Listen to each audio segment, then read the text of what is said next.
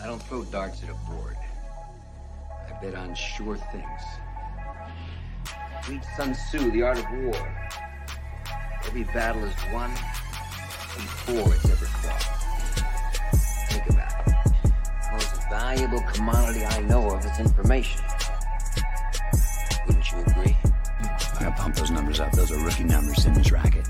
A, B, C. A always B, B, C closing. Always be closing. Always be closing. The show goes on! It's Wednesday night and fantasy football is on the agenda. Grab a seat and let's get down to business. It's time for the Fantasy Boardroom. Here's your host, Tycoon.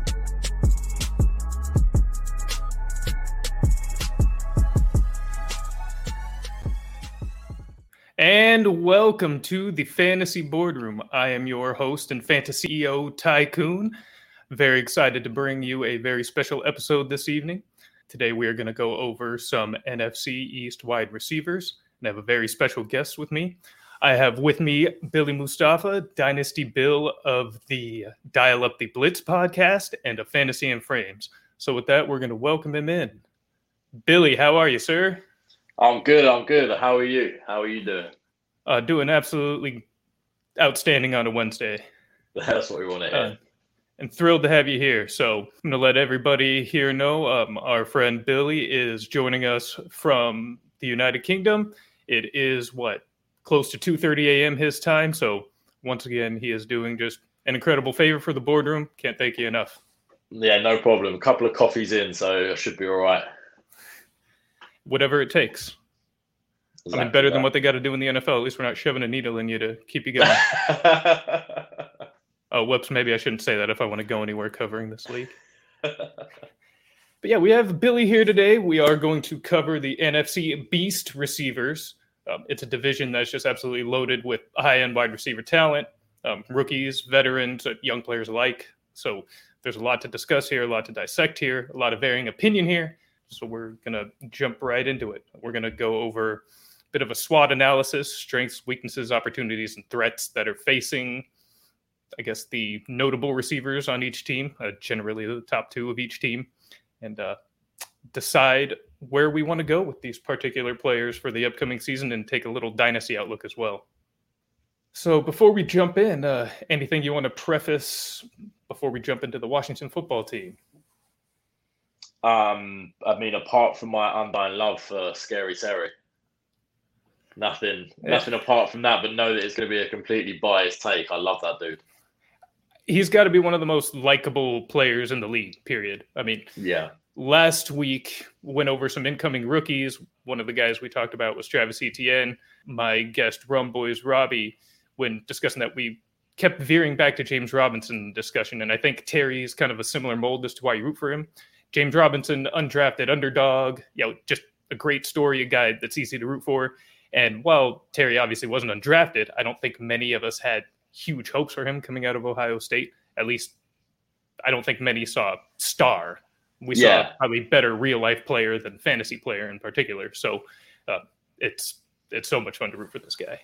yeah. I think that's it exactly. I know. I think anyone that watched him at Ohio State, they saw that the boy, like, he had talent. You knew that he he was a baller, but you just wondered how much of an opportunity he'd get in the NFL, and if he would be able to land somewhere that would give him a path to become the Terry McLaurin that we know now. Right. Um, you know, luckily for him, he, he landed on a, a Washington team that needed some receiving talent, and he was given given every opportunity to go and prove that he could be a one in this league. And you know, I'm, I'm glad I'm glad that that was the case. he absolutely maximized that opportunity he was given. Just thank goodness for all of us. So, just high level overview here of the Washington receiving situation. So, looking at it from a SWOT perspective, so strengths obviously we have a couple of talented, higher profile guys, and Terry, and also Curtis Samuel, newest Curtis addition. Samuel, yeah. Strength now may also be considered quarterback. You could view Fitzpatrick as an upgrade. That's we're going to get into that a little bit more later, but Yeah. that is a subjective thing that many do view as an upgrade um, or now a strength, at least for the receivers. Um, as far as weaknesses go, well, we can go back to Fitzpatrick. Others view him as a weakness, not necessarily an upgrade from previous years. I think that's a little hard to argue, but I think it's fair to not necessarily view him as a strength. Yeah, I, th- I think he's very feast or famine, isn't he? You know. Oh, he's gonna have absolutely. I mean. Fitz Magic and Fitz Tragic. It's that's it it. goes Exactly both that. Yeah, you know, as a, as a Bills fan, I'm I'm well aware of of what of, of both sides of of Fitz. Oh, yes, some of the best and worst moments were in Buffalo. yeah, they were. But that's where most of us, I think, fell in love with the guy. Well, I did for sure. And uh, as far as opportunities go, there's, I'd say, limited wide receiver skill on that roster still. I think it really does boil down to those top two. I mean, there's other again, guys that might be better in real life or fantasy or just maybe effective football players, but not maybe great, yeah, talented pass catching receivers. So the opportunity is going to be there. Really, their competition is going to come from out of the backfield for these two guys as far as targets yeah. go. I, think the competition really is Logan Thomas and Antonio Gibson. Oh, yeah. Um, after after that, I, I just don't see any any real you know outside of an injury a way that any other wide receiver on that team is fantasy relevant in in 2021. You know, I think as, as the pass catchers go, it's it's Terry, it's Curtis Samuel, it's Logan Thomas, and I'm expecting Antonio Gibson to to get maybe some some more of that McKissic there that he missed out on last year. You know, I'm expecting him to hopefully, you know, as a as a Gibson owner in a lot of leagues, I'm I'm hoping that Ron Rivera, Rivera gives him the uh, the Christian McCaffrey role, but let's see. Oh, that's what we all hope. Yeah, he's Washington CMC. Mm.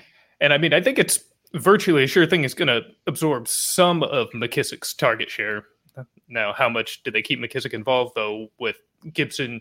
Obviously, didn't really struggle in his rookie year, but dealt with getting a little banged up. So, do they try and still keep somewhat of a decent split with McKissic so that way they don't run him into the ground? Um, or do they just unleash the horse? But that's a different discussion for a different day. Yeah. Uh, and then as far as threats go to uh, the Washington football team, I would have to say, actually, I probably should have done a deeper dive into their schedule before this episode, but they do have, thankfully, oh no, I take that back. They're Washington football team, so they're the only team with a good defense in the division, so they're good to go. Um, I don't think there's a whole lot of threats. Again, it actually all, to me, comes back to Fitzpatrick. yeah, I really think that's where this this team, from a fantasy perspective, at least, are are definitely gonna, you know, we're gonna have some weeks where where Terry and maybe even Curtis Samuel are going to be game winners, you know, or, or or game week winners. But there's going to be some weeks where Fitz throws three interceptions, can't get the ball to a to a guy in a in a, in a Washington jersey, and it's just a mess. But I think overall, based on on the whole season, we're going to see an upgrade um, in terms of fantasy production from the wide receivers because of Fitzpatrick compared to you know check it down Alex Smith last year. Yeah, I completely agree. I mean, it's it's kind of hard to view it as going anywhere but up in terms of Mm. quarterback play. So even if we get, yeah, heck, five six games of you know bad Fitzpatrick, that's still a massive improvement over what we were seeing in terms of what the fantasy numbers should look like. Yeah, for sure. And we know that Fitz at times likes to lock into his top target, so that does bode well for Terry. I think it's a little overstated when you dive into the numbers, but he clearly does tend to favor a wide receiver one on his team. Yeah, and, I- and I think Terry's good enough to, to deal with that. I think he's good enough to for the off uh, for the defense to know that he's the guy to going to Fit still go to him and him to still produce. I think Terry's good Yeah. enough. Oh, more than good enough. Mm. And now, and I'm curious with Samuel's arrival. Now, while he's not obviously some big outside threat, you know, a little bit more of a a weapon, so to speak, and probably more uses out of the slot as a receiver.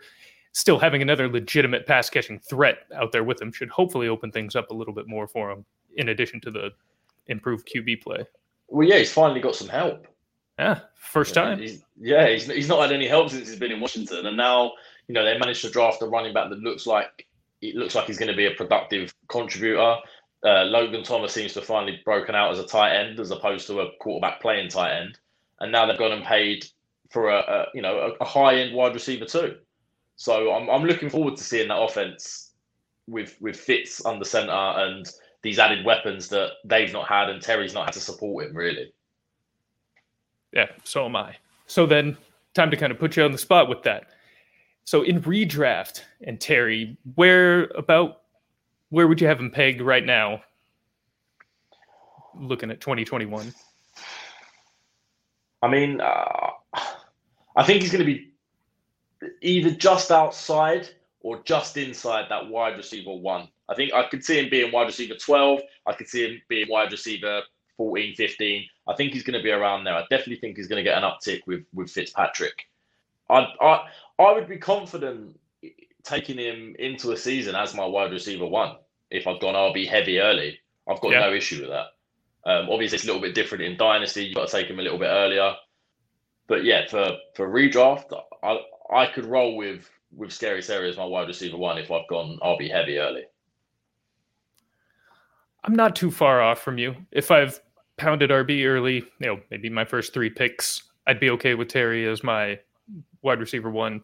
Ideally, number two. I yeah. I, I mean, you know, we're kind of getting a little nitpicky here, but I would probably have him closer to the 17 to 20 range for 2021. And that's nothing to do really with Terry. It's we just have an amazing gourd of receiving talent in this league, some yeah. that also received improved situations. And from a redraft perspective, I just the ceiling is there for so many guys that it's hard for me to really squeeze them into the top 15. Now, mm. as a qualifier, though, I think you know the difference between 12 and 24 is going to be pretty minute. You know, two three points a game maybe. So we're not yeah. talking about a massive difference. And if he does end up as a wide receiver one on your team, you will be fine. But it, I would target to try to make him your two if possible. Yeah, I mean, if you can, if you can, can get Scary Terry as your wide receiver two, and, and a guy, you know, like a Davante Adams or Stefon Diggs as your wide receiver one, as well as a, a, decent, decent sort of running back tandem, then you're really, you're really cooking with gas. Oh, 100 percent. And dynasty wise, like I, you already alluded, you probably take him a little bit earlier than you would in redraft. I would do mm. the same. I probably have him dynasty wise ranked around your redraft tier. It's a right at the end of the WR1 tier. So 11, 12, 13, somewhere in there. Yeah, I'm, I'm pretty similar with Dynasty. Um, I, have definitely got him as a wide receiver one, maybe a little bit higher than you. Um, I, you know, I did I did preface this by saying that I'm really high on on Scary Terry. I'm trying to get him, trying to get him everywhere, trying to trying to get him in all the leagues that I haven't already. Um, I think in Dynasty for me, he's maybe maybe a top ten wide receiver. He's a guy I, I'm I'm targeting hard. He's a guy I really want you know, I think Fitz helps in this year. But I also right. think this is a team that are going to be looking to upgrade that quarterback position. They've kind of built, they've got a really good defense. They're building the pieces around the offense. Realistically, they're probably a, a good quarterback away from from being real contenders. And I think I'd like to be able to get Scary Terry at his price now, as opposed to his price when they do get their signal caller of the future. That's hard to argue logic. Um, no, it and on the flip side, that's actually what gives me the hesitation and doesn't bump him into the top ten. I think talent wise and other factors, youth included, uh, he is a top ten guy. I don't know that I have faith in the Washington football team, an organization run by Dan Snyder, to figure it out. He's had how long is he on the team? Twenty ish years. Plenty of time yeah. to figure it out. We still haven't seen it, so I guess it's one of those. I will believe it when I see it so I that gives me just that just that little bit of I don't know. He's got to be one of the only fantasy players or dynasty players that you're you're you're maybe a little bit apprehensive of because of his owner. Oh, in uh, terms of the guy that owns the franchise, not the coach, not the quarterback. No, yeah, you have to go all the way to the top. All the way to the top. And to be fair, you know, you can't really argue Dan Snyder doesn't really know what he's doing, does he? He's a bit of a mess. But uh, well, it's beyond even not knowing what he's doing. I mean, he's actively dysfunctional. Yeah, it's it's beyond just being. Again, another topic for another day. another day, yeah. but he definitely he he is a worry. So as far so moving on from Terry for a minute, we'll go to Curtis Samuel. So as far as he goes, this time I'll lead. So as far as redraft goes, I do like him essentially as a a matchup specific play is probably Yeah. how I would deploy him most of the time, also depending on how many receivers you do need to deploy in your given league. Um, he'll have a lot more usage in a three receiver league than a two receiver league, but I and I'd probably put him right there around the edge of that top 36. So I do think it's going to be like many receivers in that range, really booms and busts. Um, just have to be able to pick your spots, but I do think he's going to have a good number of weeks that uh, he'll put up a very valuable performance. Um, definitely top 36 regularly. Yeah, yeah, I agree. I think he's a mid-level wide receiver three, potentially a high-level wide receiver three, depending on how efficient that Washington offense is. I kind of worry about the the target share that Gibson's going to get. Um, I, I think if that's going to hurt anyone, it was going to hurt Samuel's production more than it's going to hurt Terry's. Uh, yeah, Totally. Um, but I, you know, I mean, I, I, I had a lot of Samuel last year. I sort of, I looked at it and I said, well, Robbie Anderson, DJ Moore, them guys are going to get all of the defenses his attention, and and little Curtis Samuel's going to get forgotten about, and and that kind of happened in a yeah, few games. that's exactly what happened. Um, but I think it's hard to repeat that two years in a row. It's hard to repeat that on a new team. You know, wide receivers going to going to new teams don't often Right. succeed straight away. I know last year was a bit of an outlier with with DeAndre Hopkins and and Stefon Diggs, but you know Samuel's not not that level. He's not he's not a wide receiver one. So you make the Um, argument those guys are outliers as players, period. So exactly. Like they they can go anywhere and, and ball Right. out. I don't think Samuel is that level of talent. Nope. But I also like the fact he's back with Ron Rivera. And I, and I like I said, I like what Washington have got going on there. So yeah, for me, mid-level wide receiver three, definitely valuable in a in a three wide receiver league. Or even if you've got a couple of flex spots and you know, like you said, matchup specific when he's playing the Dallas Cowboys and that awful defense. Stick Yeah, him prime on the him up. flex and that's it, exactly. I can't get him in there fast enough twice against Dallas. That's, Exactly. that's one of the reasons. Yeah, I feel like you do have a couple of those games where you can absolutely slot them in. Mm. Giants or Eagles are probably, I mean, really any division game. Yeah, yeah, that's it. Any Division division as far as fantasy goes. Yeah.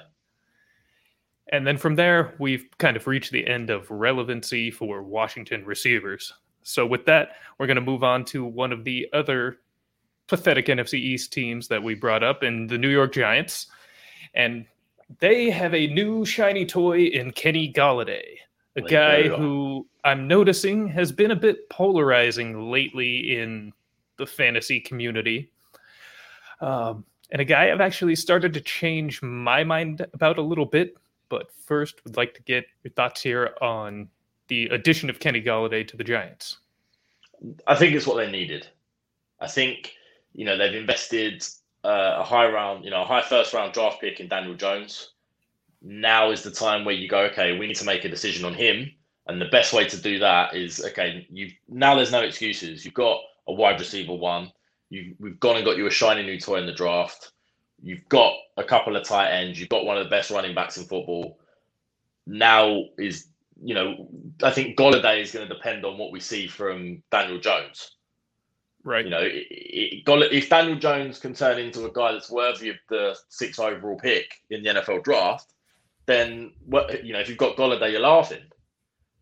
But I'm not completely sure that happens, and I think it's more likely that we see Golladay sort of falter to deceive, and just not. I think I think we've I think maybe we've seen the best of Kenny Golladay being the primary target in Detroit with Matt Stafford, and now he's he's the man in New York with a lesser quarterback. Uh, you know, I'm not going to say they're a lesser team than Detroit, but they're probably in the same ballpark. Yeah. I, I just wonder if we've already seen the best of Kenny Golladay. Maybe. So at the beginning of the offseason, uh, even at the time of the signing of this contract, I would have argued you very much. Um, been a big Golladay defender. But as time has gone on and I've learned more information, had to take myself out of that take lock. And I tend to agree with you. I think, unfortunately, there is a very good chance we have seen the best of Kenny Golladay already. That's not to say he will be bad, but it is to say that we should definitely temper expectations despite the fact that he is now the highly paid wide receiver, one of what should be a pretty good volume offense, largely due to the re- some of the reasons you already mentioned. Daniel Jones is still a bit of a question mark, so we'd have mm. to see market improvement from him. Um, they have well better weapons on this offense than really he had to compete with against in Detroit. Saquon Barkley is far and away the best player he's ever played with, you know, non-quarterback yeah. wise. Um, they drafted a first round receiver in Toney. Now, while I'm not necessarily big on him, obviously the team is if they invested a first round pick. Um, Evan Engram's still there. They brought in Kyle Rudolph, which I know not a big deal, but still another red zone type target. Yeah. So and all of these things could play a role in limiting him. Yeah, and Kenny Golladay's a big body wide receiver, so you kind of go, okay, well maybe we're going to get that red zone Bingo, touchdown yeah. upside. Well, now they've got Kyle Rudolph and Evan Engram, so and Saquon Barkley. Saquon Barkley's not going to be happy if the ball's taken out of his hands in the red zone. No, uh, and nor just, should it be. Exactly, and there's just a lot, you know, like you said, you hit the nail on the head perfectly. There's a lot more talent around him now outside of the quarterback position than there was in Detroit. There's a much lesser talent at the quarterback position than there was in Detroit. Right. It, it just you know, I, I, picked in my home league. I managed to pick Kenny Golladay up last year when he was going through the injury problems. I gave, I think James Robinson and a, and a Hayden Hurst, thinking, you know, Robinson's going to be a one-year wonder. Golladay's going to come back fit next year. Didn't expect him to end up on the Giants. Now he has. Initially, I was okay with it. Now I'm trying to shop him. Same. I. That's exactly when he my in one of my main leagues that I was not going to contend. So was trying to make some moves. I picked up some injured players. Saquon, one of them. Kenny Golladay, the other. Um, I was able to get him at a good price due to the injury from a contending team. Very, I mean, thought it was going to be a steal coming into this year. Was excited upon the Giant signing, and now, well, I am grateful that he is the third or fourth receiver on my team. Yeah, and I don't have to rely on him more than that. And everybody seems to be in that same mindset, so I'm having a hard time unloading him. Yeah, that's and that's the thing. I, I, if I was going to unload him, I probably should have done it when he first moved to the Giants, and everyone was yeah. excited about it. I think now everyone's had time to sort of take a look at it and think about it a bit more. We're all in the same boat. And I cannot find it for the life of me. I've been trying to look as we've been talking, but there was a thread on Twitter earlier, or I'd say late last week.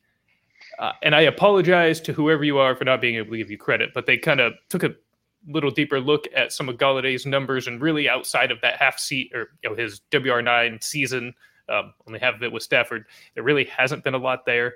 And mm. compared those numbers against the first couple of years of Daniel Jones, and even baked in a 25% production improvement from Daniel Jones, along with Golladay's historic efficiency metrics, his 21% target share, et cetera, extrapolated it all out.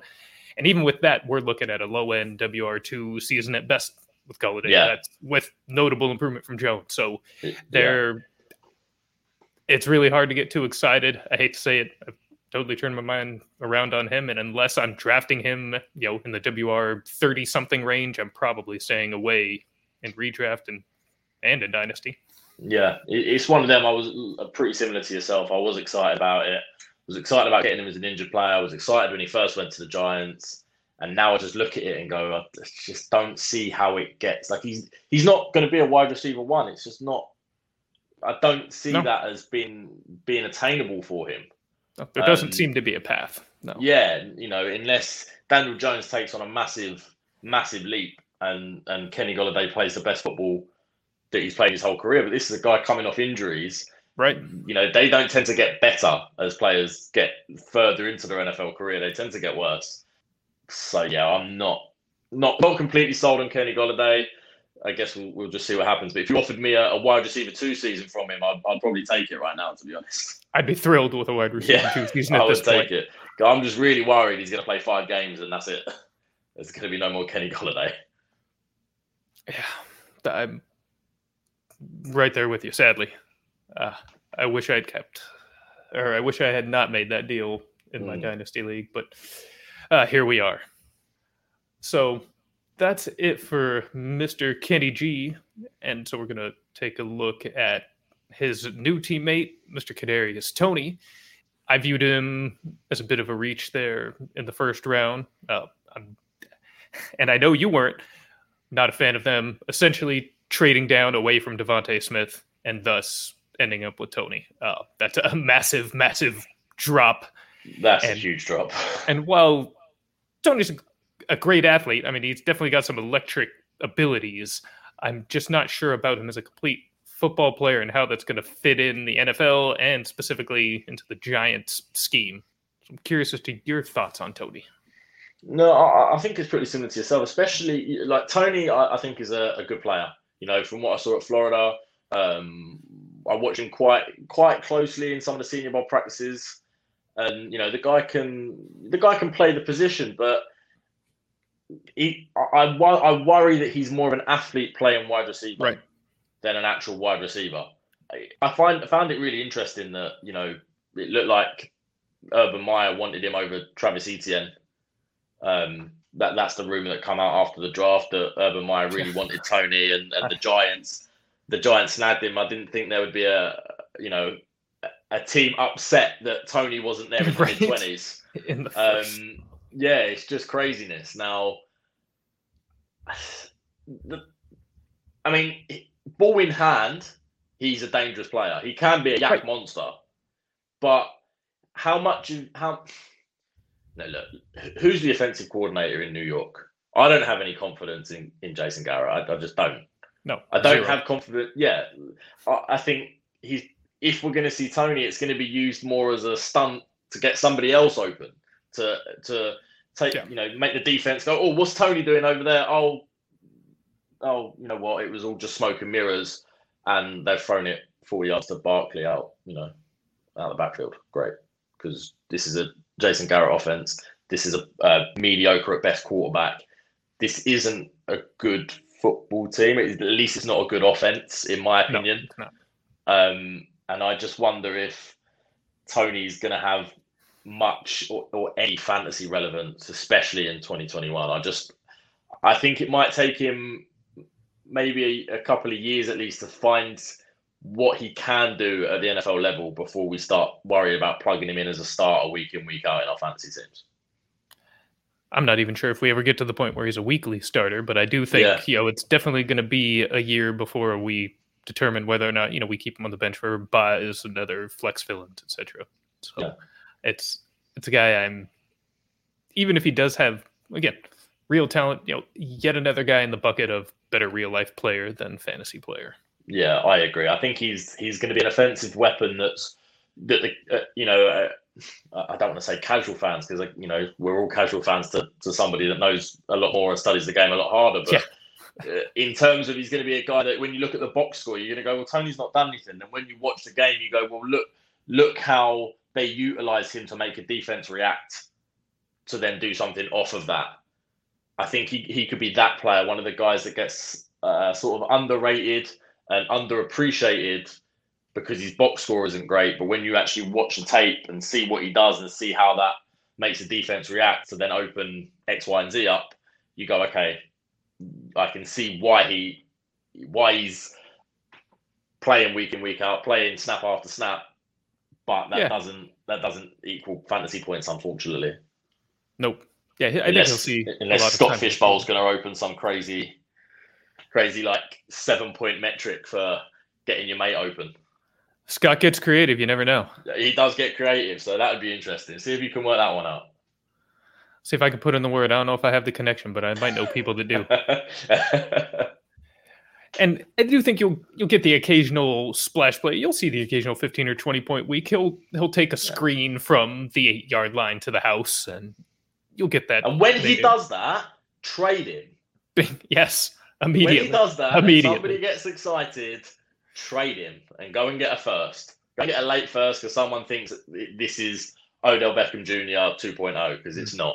He's, he's not got the offense. He's not got the creative mind. I don't think he's he's a good enough wide receiver. He might be a good enough athlete. I don't think he's a good enough wide receiver. Doesn't I don't think he plays the position as nuanced as as guys that you want to be starting week in week out. So when you do get that big splash play and, and he, he houses one off off a jet sweep or off a, a five yard slant from Daniel Jones, then trade him. Don't think that that's going to happen week in week out because I highly yeah. doubt it.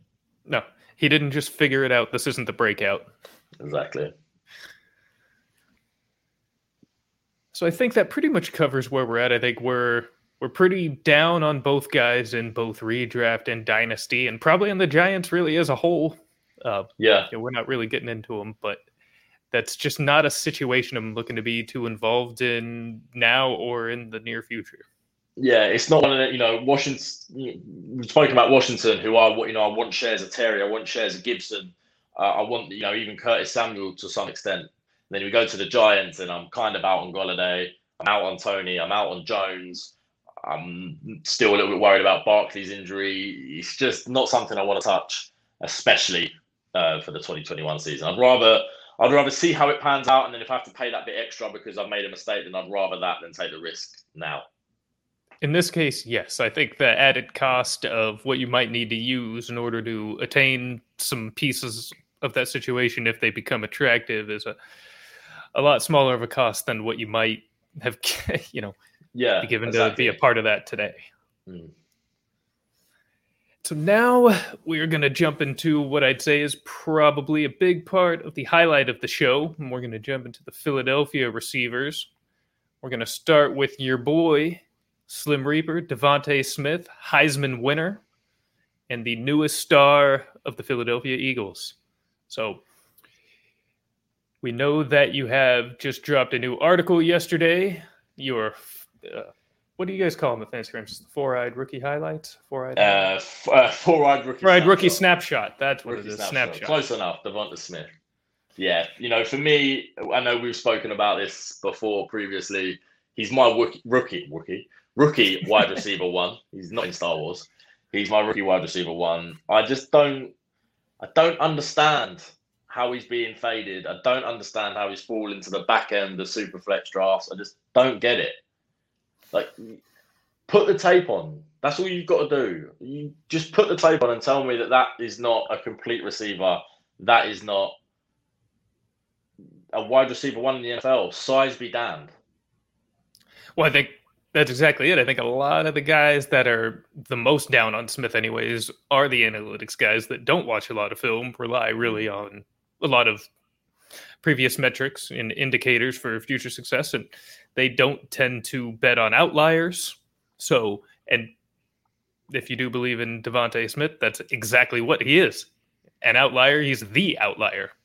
Yeah. So I tend to lean a little more in your corner.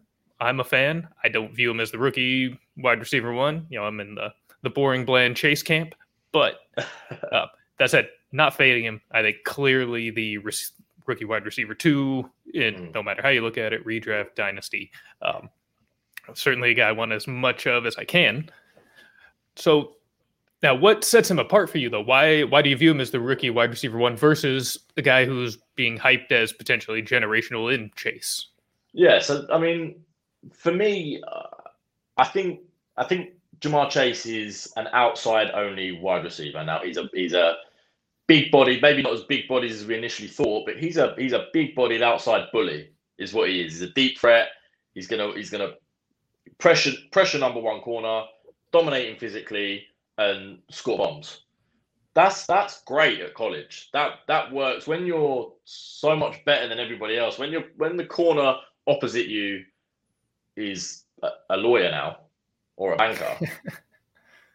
like that's great. Well, go and do that to to Tre'Davious White. Go and do that to Marcus Peters. Plus, he's in an offer. You know, we all knew he was going to Cincinnati. Realistically, we knew that that Yeah. Joe Burrow was going to get his guy. Look at who he's competing with. He's competing with Tee Higgins, who's a stud. He's competing with um, ah, who's the who's the third receiver? Tyler Boyd. Boyd, He's, he's Yeah. competing with Tyler Boyd, who you know Tyler Boyd's going to get his. You know, Absolutely. likely likely predominantly playing out of the slot, and you're going to have T and, and Chase outside. You know, Joe Mixon is, he just going to forever flatter to deceive as a, as a running back one, or are they finally going to start giving him some touches? They're finally going to start allowing him to do some more out of the backfield. The offensive line isn't great. They didn't really address it like they should have. Like they should have. is- So I I see an outside only receiver. So PPR leagues for a start. I don't expect him to be a 10, 12 target guy. I don't think this is a guy that's going to bring in 12 balls every game, 10 balls every game. No, thi- uh, Ja'Marr Chase for me, has probably got TD upside. Now I'm a lot lower on Ja'Marr Chase than everybody else, apparently. But you compare that to DeVonta Smith, who can line up everywhere. You know, I don't know if you if you read my article and you look at Look at how he was targeted at Alabama. He lined up everywhere. He caught the Everywhere. ball everywhere. He attacked every single depth of the field. He's he's dangerous everywhere. He's gone to a team that he's got some familiarity with the quarterback. Who else is taking targets from him? Jalen Reagor, Greg Ward, Travis Fulgham. None of these guys matter. None of these guys are any good. Ward and Fulgham, we're not going to remember their name in two seasons. Reagor's going to be like, oh yeah, do you remember that guy they took before Justin Jefferson? That's stupid. but this is not for me, and I only play PPR. I play full PPR dynasty football. That's my game. It- how is DeVonta Smith not the wide receiver one? I don't, I don't, I don't get it. I just don't. You know, for me, it's people say, "Oh, Ja'Marr Chase." Everybody says Ja'Marr Chase. You, you tell me why. I'm like, well, you tell me why Ja'Marr Chase is going to score more points in PPR formats than DeVonta Smith. You know, you. I know the guy's undersized, but watch the tape. Never. wa- You know, the man's catching balls in the slot. He's getting absolutely annihilated and bouncing straight back up. He's not. He's he's small, but he's not weak. He's not. Right. He doesn't look worried about contact. He doesn't look worried about being hit. No, he doesn't shy away. No, not at all. Like, just the boy. I'm all I mean, in. he, he can I'm make every in. play, make every catch. He can he he can do it all. Um, Well, I found one of the most interesting things was PFF's contested catch grades on DeVonta Smith and and Ja'Marr Chase. They're the same. 90, 90.0 plus PFF rating in contested catches. Both of them hauled in 49% of the of the contested catch targets. And one of them's this bully boy outside right, wide receiver, and the other one's too small to play in the NFL. I don't. I, I don't get it. Yeah. I just don't. I don't know how the narrative got this far away from reality. he was picked what 10 11 by Philadelphia, so I mean clearly the NFL didn't fade him either. Um, Hmm. Yeah, they take know, that I've, over. I've got it on pretty good authority that that the Eagles jumped the Giants because the Giants were taking him at eleven. Oh yeah, absolutely. There was no way he was getting past the Giants at eleven. No way. You know That's so why- this. That's part of why I hate the move for Toney so much because they effectively traded Smith for Toney and you know a third or whatever the hell else they picked up in that deal, and that's just the, the disparity there is outrageous. Yeah, I mean it's a great move from from the Eagles going up and Yeah. getting a guy. They needed a wide receiver. They went and got for me the best one in the draft. You know the number the numbers match the film, and it's kind of just I just feel people are just going he's too small. He's he's too small. I don't care what the film says. I don't care what the PFF numbers say. I don't I don't care about the, the mentality. I don't care about the mindset. I don't care about anything. He's just too small. I, I think I think you're wrong. Not you, but people that say he's too small. Yeah. I think you're wrong. I think I, I think he's going to be one of the top wide receivers in the NFL in the next couple of years. I genuinely believe that. You know, you, you only got to watch his his. Even if you don't watch tape, just put the highlights on from this season, and Yeah. tell me that the play the plays that any wide receiver that isn't elite isn't making them plays. Just throw up what the 22 touchdowns he had. I think that's all you need to do. Just throw on that reel. was- yeah, it was ridiculous. It was ridiculous. Oh. See, You know, my oh no, good. And uh, you know, I was just going to bring up the TDs. Philadelphia Eagles wide receiver corps as a whole scored 14 TDs last year. That's pathetic. it's, it's pathetic. It's it's nobody on that team that plays wide receiver. I'm sure we're going to get into Dallas Goedert in a in a minute, but no wide receiver on that team is taking the ball away from DeVonta Smith. He can line up everywhere. He's played with his quarterback before. They traded up inside the top 10 to go and get him. He's got everything you need to go, that is a fantasy stud. But I just see guys just not interested. Fall into fall into 112. I've seen him fall into the early second round. I couldn't believe it. That that's ridiculous.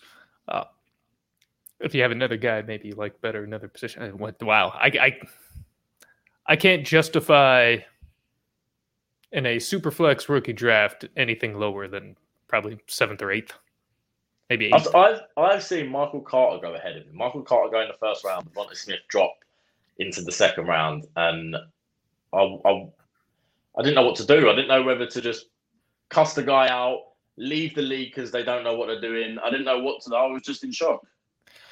What you do is you wait a year and you just enjoy the guy's story when he reflects on the pain, much like all of us that drafted N'Keal Harry at 101 or 102 a couple years ago. Oof. It still still eats at me. Oh, I bet that's raw. That still. It's it's a bad one. So I think you're gonna yeah, anybody passing on DeVonta Smith for Michael Carter is going to be in my same position, and it sucks. Yeah, I just And- I couldn't believe it when I saw that. But yeah, So back to Smith, and well, you mentioned we'd get into Goedert here in a second, and that kind of relates to where I'm going with this. My, as far as why I'd have him behind Chase in Dynasty currently, and even for 2021. Well, first go back to Chase for a second. I don't view T as as big of a Tee Higgins as much of a stud as many do. I'm actually a little. I'm probably one of the lower people on Tee Higgins. Um, I still think he's a good player, but I don't view him as some budding star like everybody else does. I view him as a guy who's just going to be a very solid, very good NFL player, but he is very quickly going to be supplanted by Chase as far as I look at it. And I do think even if they're both heavily involved, um, I'm also pretty down on Mixon compared to many. So I think the passing volume is going to be there. I don't. I don't think it's unrealistic to think Burrow is going to average 45 pass attempts a game. To be quite honest.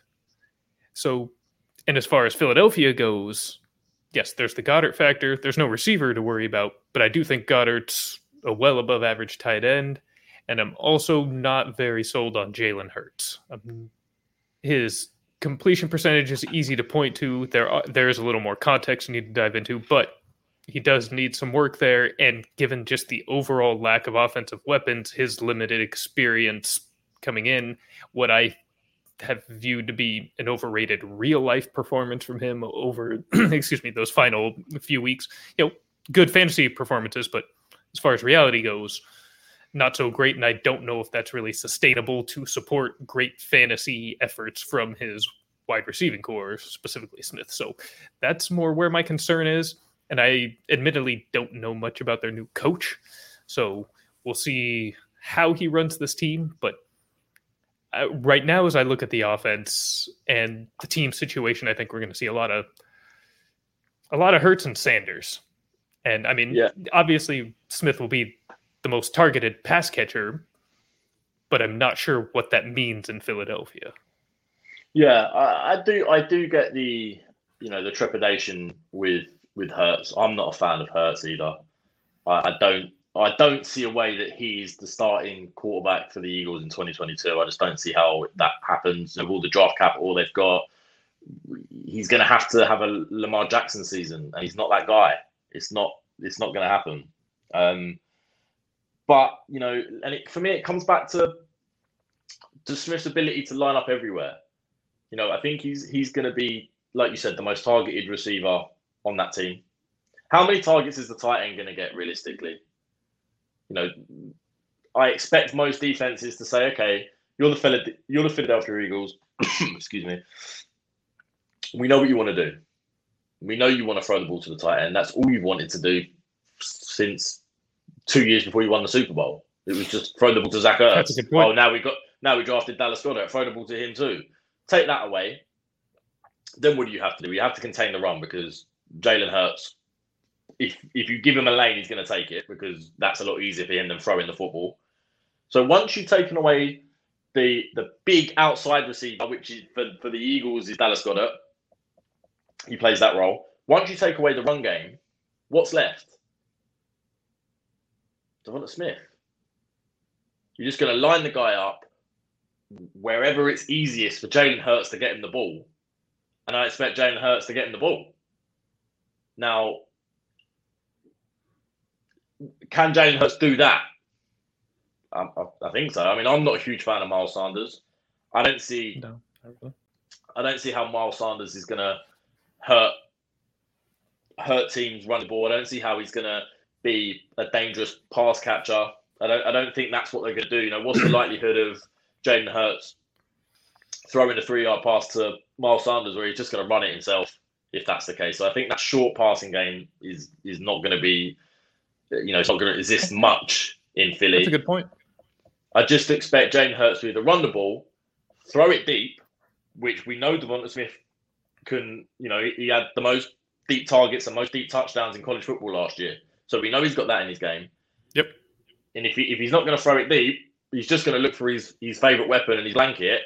And whilst that might start the season as Dallas Goedert, does it end the season as Dallas Goedert or does it end the season as DeVonta Smith? My money's on it ends the season as his best pass catcher. And then, you know, if you pick him up in Dynasty, what have the Eagles got? Three first round picks next year. Yeah. If they want, if they haven't got the number one overall pick and they want it, they're going to go and get it. If, if they believe that one of these quarterbacks coming out this year is the guy, that's the guy they want. That is the the heir apparent to Carson Wentz. They've got the ammunition to go and get him. And then Yeah, all of they a should, sudden, theoretically. And then all of a sudden, DeVonta Smith has gone and got himself a decent quarterback. So, I mean, I'm high on Smith for redraft. I'm high on Smith for dynasty. I'm ridiculously high on Smith more than anybody else I know in this in this industry, if you want to call it that. But I, I just don't see how he's not a target hog and how he doesn't improve year on year once the Eagles get rid of Hurts and get a quarterback in instead of a running back throwing the ball. I'll say I have a hell of a lot more faith that they'll do it than Washington will. So as far as projecting the dynasty outlook, yeah. Uh, yeah, I, I just I don't I don't know. I'm gonna have to you know I might be eating some humble pie, but I don't see it. I just I just think Smith's too good to bust. I think he's too he's too good to bust. He's gonna make any he's gonna make any situation and, circumstance fit him and he's he's gonna make it work because he's that talented and because he has that ability that you can't take him away by by saying, okay, we know where he's going to line up, we know what he's going to do, we're going to take him away because you can't. If you line him up all over the place, eventually they're going to find the mismatch, and when they find the mismatch, it's over until you plug it. He's just, he's just he's a he's just a chess piece. He's an elite chess piece, in my opinion. And there's not many of them in the NFL. oh, you're right. You're oh, causing me to rethink this a little bit more. I mean, I'm still not sure I put him above Chase yet, but I think I need to take another like real deep look at DeVonta. You, Ah. my, my hot take is Jamal Chase is just going to be Mike Williams. Ooh, He, he's just going to be Mike Williams. That's what he's going to be. that stings because I was also super high on Mike Williams. I thought So- Mike so Williams was was going to be a superstar. So, so I, was Oh. like, I, I was so confident. I still haven't given up hope either. I was so confident he was going to be a superstar. I tweeted, I tweeted in that draft cycle saying that whoever takes Deshaun Watson better draft Mike Williams as well because that's the only reason he's going as high as he's going. And now I look silly, but I own it. I said it. I thought it. I thought Mike Williams was was going to be the guy. And He just can't stay I healthy. I don't think anybody thinks Mike Williams sucks. He just can't play. He doesn't. He can't doesn't play. suck. Yeah, but he's very limited to what he can do. He's That's a true. bully boy outside, physically dominant wide receiver, and I think that's what what Ja'Marr Chase is going to end up being. And you know, it might work for him because Joe Burrow just goes, "That's my guy," and I'm throwing in the ball no matter what. But Yeah. I mean, again, I, I'm really high on Tee Higgins. I really like Tee Higgins. Something with his big body Clemson receivers that just drives me wild, apparently. But They're irresistible. I, I think that's part of the reason I kind of gravitated toward Clemson a few years ago. I mean, even mm. Hopkins, which I mean, yeah, they, I mean, I've had some receivers. I've had some receivers, Glenn. Watkins, Sammy Watkins oof. broke my heart. Sammy Watkins broke Yeah. my heart. Let's not talk about him. every every time one of these guys comes in, though, I'm I tend to be in on them. And mm. Mentioned we were talking about Travis Etienne last week. Extremely high on Etienne. Just my Clemson boys. What can I say? Can't help myself. So back to the Eagles, though. So that's where we're at on Smith. Please read Billy's article, get a little more information. I actually want to take this deeper now, and so I've got a little bit of homework to do after this. And so continuing on with Philadelphia, I think we kind of covered it in the DeVonta Smith discussion. Jalen Reagor stinks. We're out. We're just well out, all the way Why- out, why even waste the time? I'm taking him off the show sheet. all the way out, all the way out. And then yeah, to kind of close it out, I mentioned I'm pretty high on Goedert as far as tight ends go. I mean, I tend to be a top three or nothing type person when it comes to viewing tight ends, but as far as that middle tier goes, I think he's at least as far as redraft goes, he's right there with uh, a Hockenson or um, somebody of that degree, or Yeah, pretty close. I think if he can stay, if he can stay fit, if he can stay healthy this year for redraft, I expect him to have a, have a shot at being a top five tight end, which is nothing to sniff at. You know, if you can get a top five Yeah. tight end, the drop off is huge. Um, but you know, is he going to be again for redraft? I'm more of a dynasty player, as you know. How long? Even if he's a top five tight end this year, he might get that value spike where you you know if you would have waited a year, you could have traded him for a bit more. How long is he going to be a, a top five, top seven, top eight tight end for?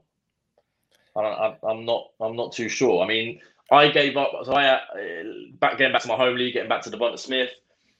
I gave up Dallas Goedert and a 2022 first to trade back into the end of the first round and pick up DeVonta Smith. That's a good deal. I think I like so. that. I, I like thought so. I thought so. You know, in my tight ends are Travis Kelce and Kyle Pitts, so I was happy. Even yeah, uh, no brainer then. No That- brainer. exactly, exactly. So, yeah, I mean, what, I, I don't mind Dallas Goedert. I'm a fan of the player. Am I? Am I like? Is he a must buy? Is he a must keep? Um, whatever. No, actually, now that you've brought it up, I, as I am pretty high on him for 2021, I'd probably look to move him after this year, or Yeah. even late in the year after he's had a good string of weeks, not just after the one boom week.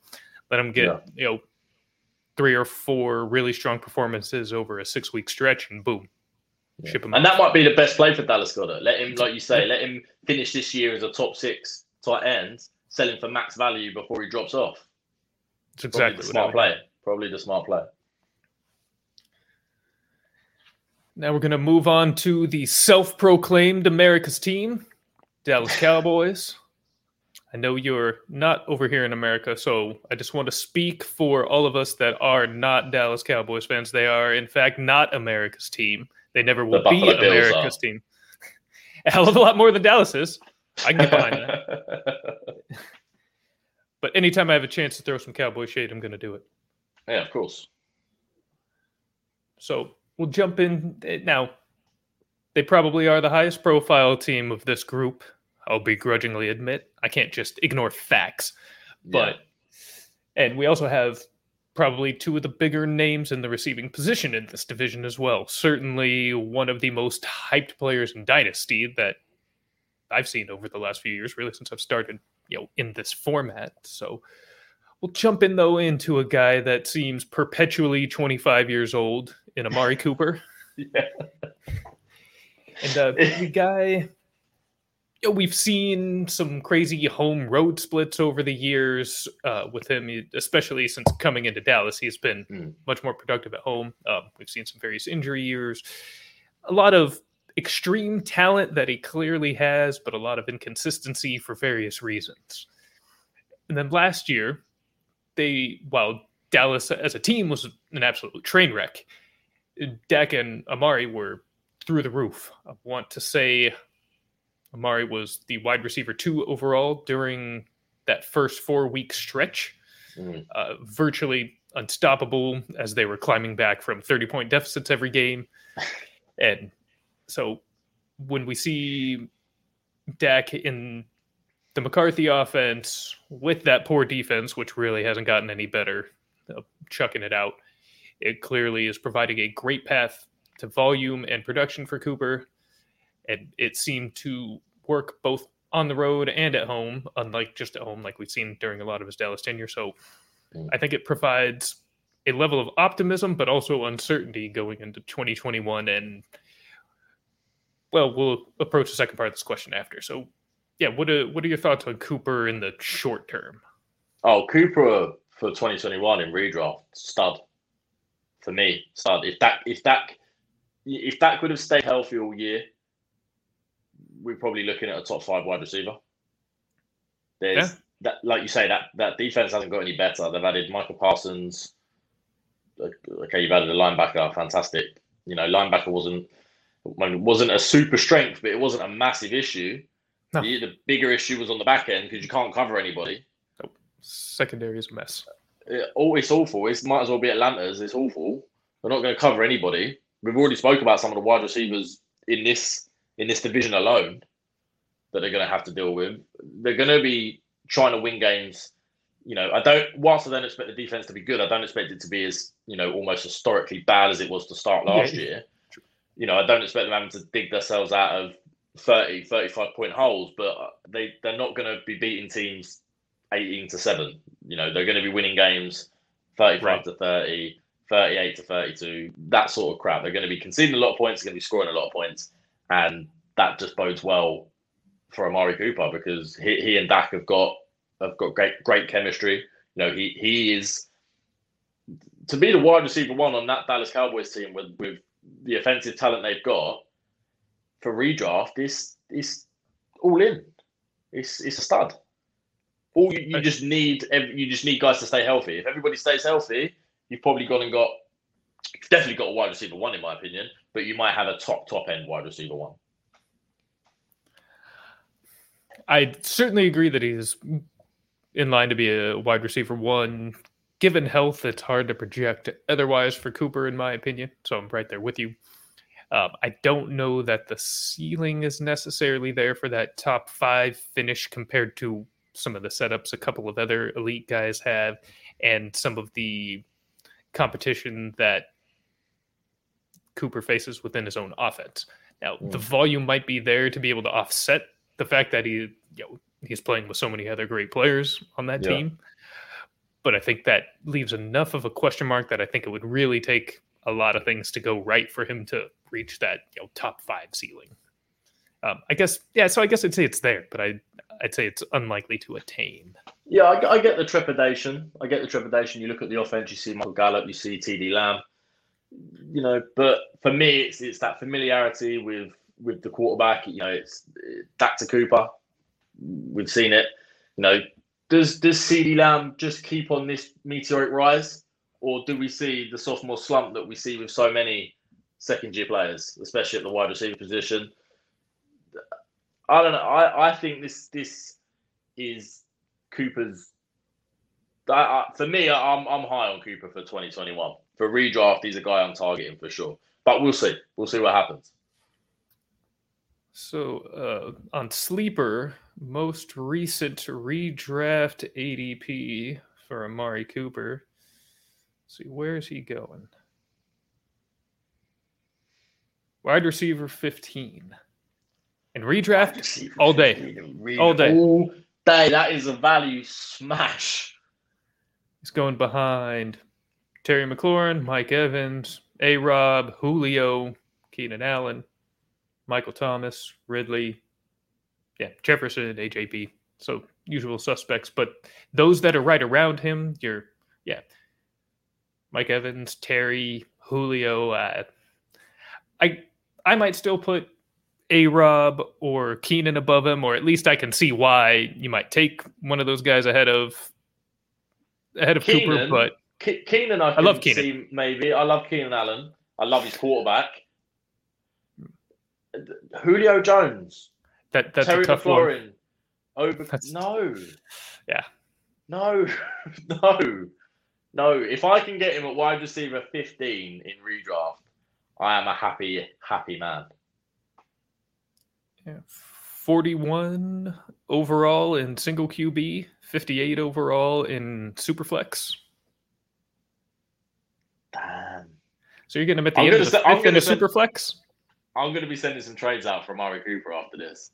I'm going to be sending some trades out. I know in a few leagues he's unattainable because the owner's a Cowboys homer, but in other leagues, I'm going and get getting myself some some Murray. Any league that I'm I'm looking to, to try and win this year or, or contend this year, I'm going to get some Amari Cooper, and I will use I will use all of the CeeDee Lamb, all of the stacked offense, all of the Dak injury. I will use that to convince the owner to give me a discount and I'm going to get Amari Cooper. I, I can't believe he's he's outside of the top 12 wide receivers in in redraft uh, Yeah. according to sleeper ADP. That's crazy to That's- me. That's where I expected to see him for Dynasty was kind of in that range, that WR That, that wide receiver 15-ish. two, Yeah. yeah. that wide receiver two range for dynasty, just because, Yeah. like you say, like how, I mean, like I'm surprised he's not 30 yet. He seems like he's been around forever. Yeah, no. Um, but And I know but sleeper's probably not the best for redraft ADP. Um, I think the majority of us that are on there tend to be dynasty players. But Mm. with that said, I do think dynasty players tend to be as dialed into players as much as anybody. So I do still find that, yeah, that's actually a big surprise. Jeez. Yeah, for, for me, that's when you yeah that. Listen, guys, if, if wide receiver fifteen, Amari Cooper staring at you in redraft leagues, smash, smash. He's Yeah. on an offense. He's on an offense that throw the ball a ton. He's on an offense that have got bad de- or a team that have got a bad defense. He's his quarterback's favorite weapon. He's in a, he's one of the best route runners in football. Has been since he stepped into the league.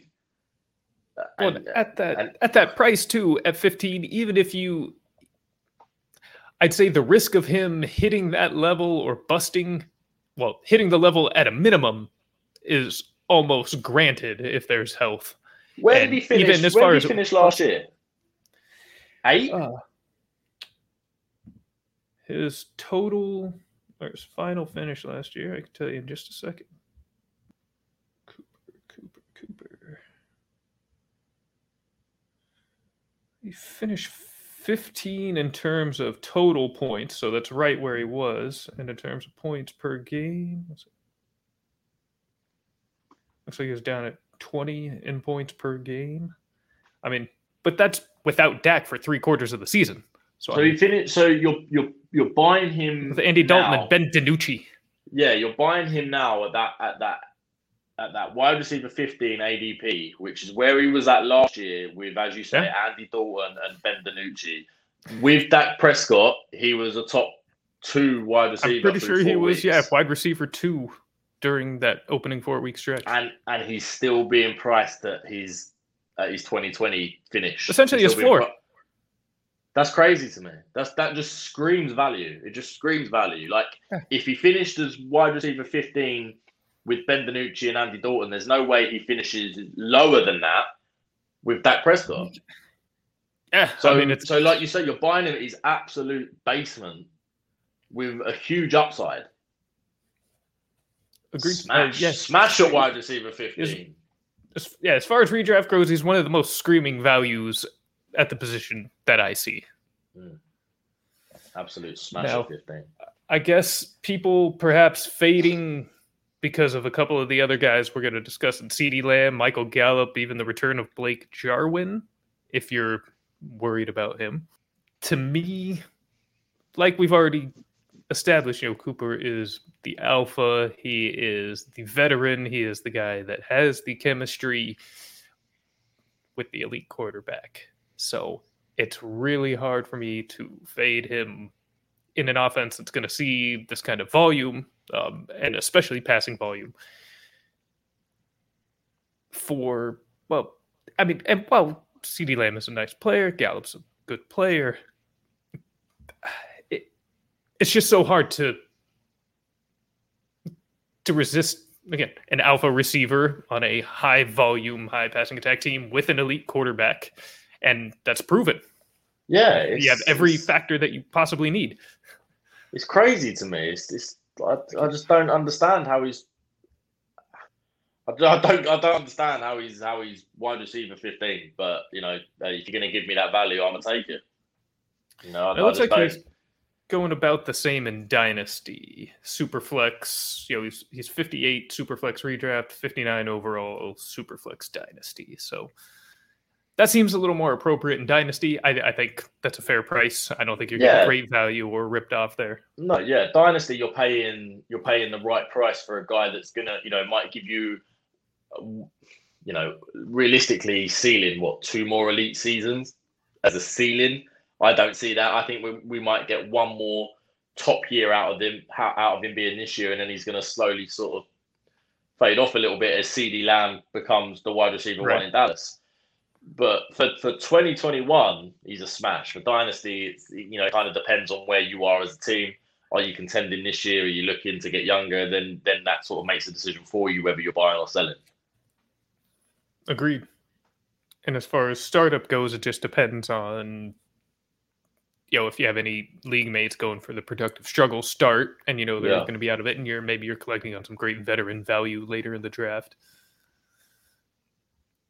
Yeah, I agree. Start yeah, startup just depends on the- how does the draft fall. Uh, If you've got a few guys going productive struggle, and you can pick up some of these more veteran guys that you know can give you a good two three year window. Attack, attack an Amari Cooper, especially at that kind of price. So moving on to some of Dak's other targets here, uh, kind of roll CeeDee and Gallup into one little discussion here. I think uh, CeeDee has been one of the more hyped young receivers over the last few years and justified a lot of it last year. Had a great season. Yeah, Stepped up again, despite the play of Andy Dalton and Ben DiNucci, much like Cooper did. Played well. They still produced. More importantly, you know, the fantasy production was there and I've seen him treated in Dynasty as already a top 10 Dynasty receiver. And as far as redraft goes, well, since we looked up Cooper, I'm going to take a quick look here at our buddy and see where he's fallen. So, CeeDee Lamb, WR24 in redraft. Oh, we've lost Billy. Well, then I'll keep this going. So, yeah, it looks like we've got CeeDee Lamb going at wide receiver 24 in redraft. So, right at the back end of number two. This is a situation here where kind of how I feel about Cooper. Oh, and it looks like we've got him back. So, let's bring him Um, back on. There you are, sir. no idea what happened there. Ah, no worries. Yeah, I just looked up CeeDee's redraft ADP, and he's going at wide receiver 24 for 2021. And Okay, actually lower than I expected, and a spot where I'd still be pretty happy to take him. I'm not sure if he, eh, no, I'd say I think he'll hit top 24. I'd say he has a very good chance at that just based on volume alone that should come out of Dallas. Yeah, I wouldn't I'm, I'm comfortable taking him now. And then, Taking him now. although much, much higher in Dynasty, you got to spend a third round pick on, on him in Dynasty, even you know, early second or early third round and single QB, late third round, super flex seems appropriate. Probably a little rich for my blood, especially in super flex there, but you're definitely going to be investing and must believe in him as a top 10 position when it comes to the Dynasty perspective. Yeah, I, I I really like CeeDee Lamb Dynasty. I haven't got many shares of him just because I'm not prepared to pay that top end price, and, and there's always somebody that is, um, Yep. which you know, fair enough. Just I, I I'm not comfortable paying that that top end price. You know, some people are taking him as a as a top five wide receiver in Dynasty startups, and Yeah. I see him regularly in the top five. Yeah. That's, that's, I'm not paying that. no, that, that, I'm not that's paying that. extremely rich for me. Yeah, I'm not paying that. I think the wide receiver position is so deep. Um, and That's they, you know, a big factor. Yeah, they last a little bit longer, or quite a bit longer than a running back. So in terms of how long the the productive and, and fantasy producers for. So I don't mind sort of punting it a little bit down and, and taking guys that are slightly older, you know, like Keenan Allen and Am- uh, maybe not on Amari Cooper because he, he goes a little bit higher, but guys like that. Um, you know, last year my guy was was Stefon Diggs. I was getting him in, you know, sixth round, seventh round of startups, just because And know, unreal to think about looking back. Yeah, I mean, I Um, certainly didn't see his 2020 coming, but sixth, seventh round, disrespectful for Diggs. Hundred percent. Even the talent. I mean, I think it was one of the first, might have been the second third dial up the blitz episode that we ever did, and I was talking to my co-host Chucky, and we were talking about Michael Thomas, and I just said, you know, okay, he's a fantasy stud, but if we're talking actual wide receiver ability, Diggs Diggs is better than Michael Thomas by a mile, and the the the the the, the hate I got for that one comment was ridiculous. Um, That's it doesn't take much funny- to trigger people when you're talking football. Yeah, you're you're not wrong. Um, but funnily enough, I haven't heard anybody. No one's come to me and gone, "Oh, you might be right." Um, so yeah, we'll see. But But Might yeah, need to the- pull the- some receipts on that episode. Yeah, I think I think I'm gonna start sending some messages and going, "Hey, you remember that?" But look, but I mean, back to the point. I I don't mind punting and waiting a little bit for wide receivers um, in in fantasy football in dynasty football. I'll let these brave guys take these. You know, they see these guys, they have great rookie years or, or a good couple of years, and they want to draft them in the first and second round. I'm I'm not that guy. First and second Justin round Jefferson is, is not your one on one. no, for me, I, I, I'm a dynasty superflex player, full PPR, even full PPR. The first and second round is quarterback and running back. Just that's just how I play fantasy football, and I can't be the guy that takes Justin Jefferson at 109. I just can't do it.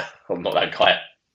No, I'm with you. Fair, I, fair play if you are, but not me. I'm a huge, huge AJ Brown guy, as you know. Love AJ Brown, and I haven't been able to get him in a single startup since anything that started towards the end of last season, simply hmm. because I'm not willing to invest a top two, usually even a top three pick in Dynasty into a wide receiver, unless Yeah. I'm intentionally going the productive struggle route, which Yeah, I have employed, but I typically don't, even when I go into a draft thinking I might, because it's just inherent. I can't, I can't go in planning to tank year one yeah, for the long term growth. I mean, it is a good plan and can really pay off in, as a long term strategy, but I just can't even for the one year handle knowing I have no shot. Just yeah. Eats me I alive. can't, I can't do it.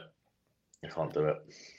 I mean, I've always find myself doing everything I can, trade up into the top two and taking Josh Allen and ruining the rest of my draft. But you know, that's the that's the Buffalo home me, I guess.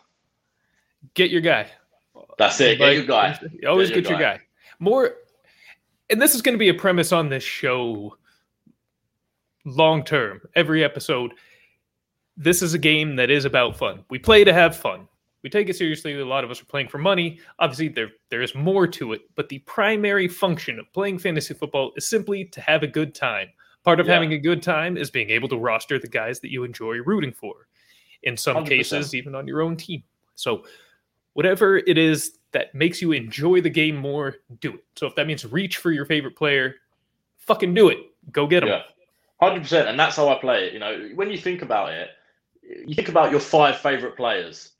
I doubt, you know, on the offensive side of the ball, I doubt many of them suck.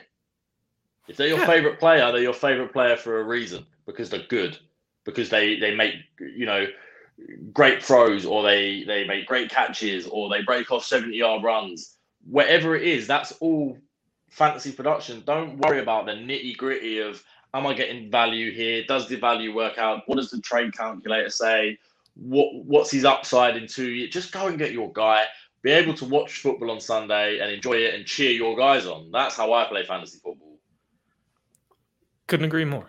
Could not agree more.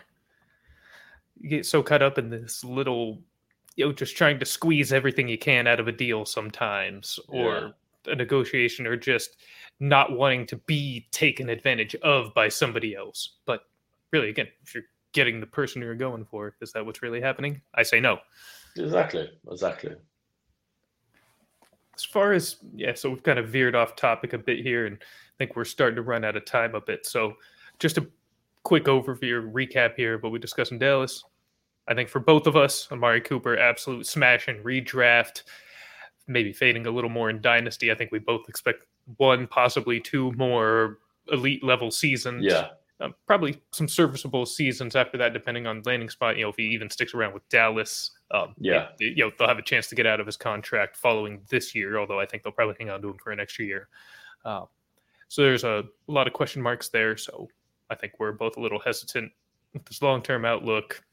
CeeDee, both a little lower for redraft probably than consensus, but still happy to take him at that WR24 price.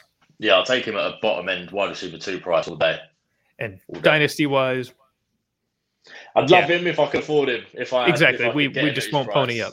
it's Yeah, not that's it, necessarily exactly an that. unfair price, but it's outside of strategies that we employ. Exactly that. Yeah. So that is really going to wrap it up. So we've got studs across the division. We've got Scary Terry, stud, DeVonta Smith, Slim Reaper, Stud. Grade A stud. Great You A. heard it from. Billy first. and then of course Amari Cooper, CeeDee Lamb, and then you got a bunch of bums over in New York. So you can just ignore them. So ultimately, the NFC East though is going to be a division that you're likely going to want to look to when you're putting together your your wide receiver strategy for both 2021 and even in a dynasty startup. Uh, got both guys that are going to be hits for just this season and for this season and beyond, or only beyond. So pay very close attention. And in particular, if you are a dynasty player, you absolutely do need to read Mr. Mustafa's article. I'm going to give you a quick little showing of it so you know exactly where to go. So that way you can take this in. Again, he is his writing is hosted by our friends over at Fantasy and Frames. They're not only with Billy, but they have a lot of very good writers, a lot of very good content, very good tools over at that site. So please be sure to check them out. And they're just good dudes. Um, I like to support sites that obviously do good work, but are also just fun and enjoyable and integrity driven and can Yeah, actually great, communicate great bunch with of them. guys. Great bunch of guys. Really you are. know. Yeah. Um, I appreciate them giving this uh, giving this English lad a, an opportunity to to write about your sport for you guys. So yeah, it's uh, really appreciate the guys at Fantasy and Frames. Yeah, so again, please be sure to go check it out. It is the four-eyed rookie snapshot of DeVonta Smith. It is written by Billy Mustafa. It is hosted at fantasyandframes.com. So with that, I think we're going to wrap it up for the evening. I want to thank you once again, Billy, for coming on. Gosh, we're pushing shoot almost 4 a.m. for you over there. So this is just I know it kind of works out a little bit there, uh, you know, schedule wise, but still this is definitely outside of what would be normal. And I really appreciate you showing the support, showing the love. So we're and to let everybody know, I do play in a couple of leagues with this guy. He is an absolute shark. I'm not going to get into the details because it's just too early on in my hosting career and I'm not ready to get roasted. But he is the man who's taken me for far and away the worst dynasty trade I've ever made. It's still going to work out. I'm going to win a championship this year as part of the result of that. But if you look at it one to one, it was the worst deal I've ever made. So he knows what he's doing. And he also understands that Trey Lance of my San Francisco 49ers is rookie QB1. And That's that right it. there just elevates him. So so if you have any uh final words, anything you want to plug, push, pitch, even just anything you want to throw in here, now's the time. Well, like you said, uh, you can find me at Fantasy and Frames. Um, we've got a few articles over there. I've got one on Antonio Gibson, one on Chase Claypool, which is probably my favourite I've done. So if you enjoy the DeVonta Smith one, go and find the rest of them. And like like you said, there's there's tons of articles, tons of guys over there. All the writing is great. Uh, Dial Up the Blitz podcast, I co-host a podcast. A little bit more effing and blinding, a little bit more British. Um, but you know, It's a great listen. us. Yeah, it's, it's it's yeah, it's not as professional as this, but it's just two guys talking ball and having a laugh. Um, and I also, if you like, uh, if you like a bet on the NFL, uh, football betting advice um, is my website. Not much going on there at the moment, but when it comes to the NFL season, if you can bet in your state, head over to the website, come and see what we do, and hopefully win win yourself some money. That's actually something I should have brought up. I actually didn't realize Billy was involved in the gambling side of things as much until the Super Bowl of this last season, and he put together a hell of a write up uh, on the Super Bowl itself.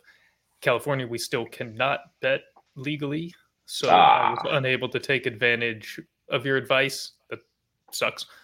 Still have to go to Vegas to do what I need to do, but I do know I would have won some money had I been able to use some of your advice. So yeah, we had a we had a good a good game. We, we won some money during the Super Bowl, so yeah, it was good.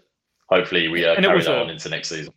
and it's a great read as far as you know when it comes to gambling advice, betting picks. So much of it is there's a lot of blowhards out there, for like a better word. Your the the style of your article very succinctly explained the logic behind the picks, which is something I particularly enjoy, and not just trust me, you know, Team X at you know given four and a half points or whatever it may be. I mean, you Yeah. really laid out the reasoning why it made exactly perfect sense, and that's something I really look for in my gambling content. So I appreciate it. uh, you back it up. So again, thank you so so much. Really appreciate you being here. Everybody, please check him out. Dial up the Blitz and Fantasy and Frames. It is Dynasty Bill. And with that, we are going to close this episode. And the fantasy boardroom is adjourned.